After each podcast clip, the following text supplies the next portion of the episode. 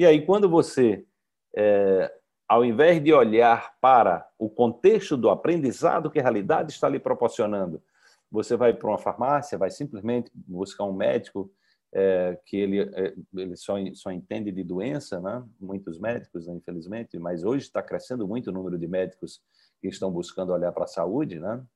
É, então, o que acontece é que nós vamos criar né, um ambiente de mais sofrimento, que é a medicalização do sofrimento. Então, isso é terrível, né? a quantidade de, de pessoas tomando medicamentos antidepressivos, ansiolíticos. Então, você vai agora colocar você vai tirar o sintoma, o seu corpo está gritando, né? o seu corpo está é, lhe trazendo uma oportunidade e você não olha para a oportunidade e você vai na farmácia e compra um remédio e tira um sintoma. Só que a causa que está lá gritando dentro de você, ela vai se expressar de alguma outra maneira. Né? Ela vai, ela, então, às vezes as pessoas vão progressivamente ficando doentes porque é exatamente é, não é, é, é, exatamente você está com uma, uma, visão míope para a realidade e está é, deixando de olhar para a oportunidade.